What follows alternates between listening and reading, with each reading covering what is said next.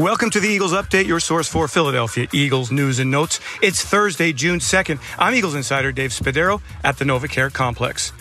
The Eagles, in their first week of organized team activities, took part in practice on the field on Wednesday at the NovaCare Complex.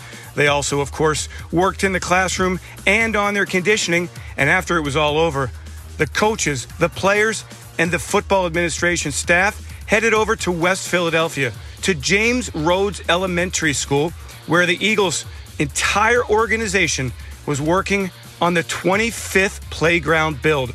It's an historic moment for the Eagles and for Chairman CEO Jeffrey Lurie, who says that while the main focus, of course, is winning on the football field, being good stewards in the community is also extremely important.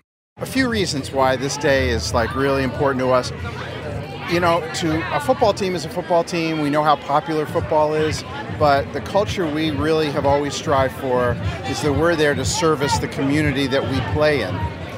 Part of that is also being close with the community and schools like this. They deserve kids deserve a safe place to play, and um, and to be important to the football team in the area. So it's a way to really kind of reestablish always the culture in our organization is to serve.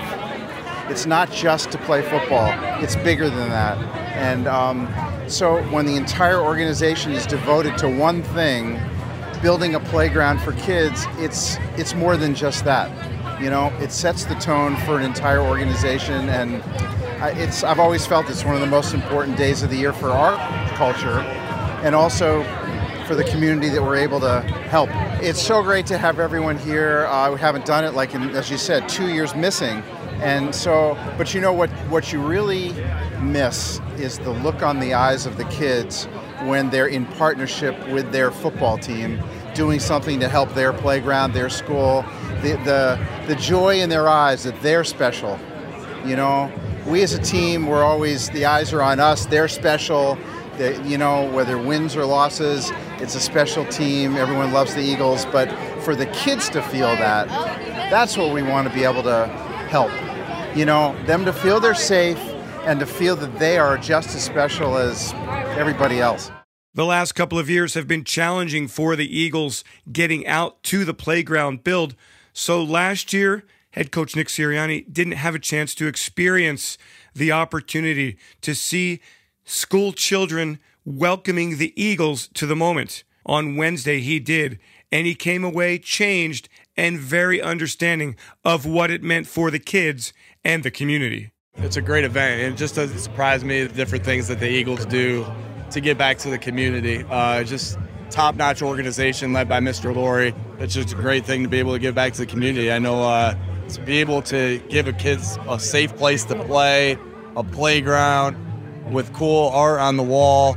Um, I think that's just it's just again, like I said, it's just I'm, I'm honored to be a part of it and uh, excited for the community to have to have this new playground. I think the more things you can do together as a team, the, the closer you get. And then this right here, right with the entire building, um, and then obviously the community of Philadelphia as well to be able to connect with with our fans. Um, you know, I get to see a lot of kids that are, you know want to be a lot of these guys that are that they're helping painting, right? It, and I think that's really awesome. So, you know, and we're competing a little bit too. Uh, I know some of the guys are having a competition who's who's the better painter. We compete at everything. So, um, but again, just honored to be a part of this whole tradition. Thanks for joining me for this Eagles update. Have yourselves a great Eagles day. Fly, Eagles, fly, and go, birds.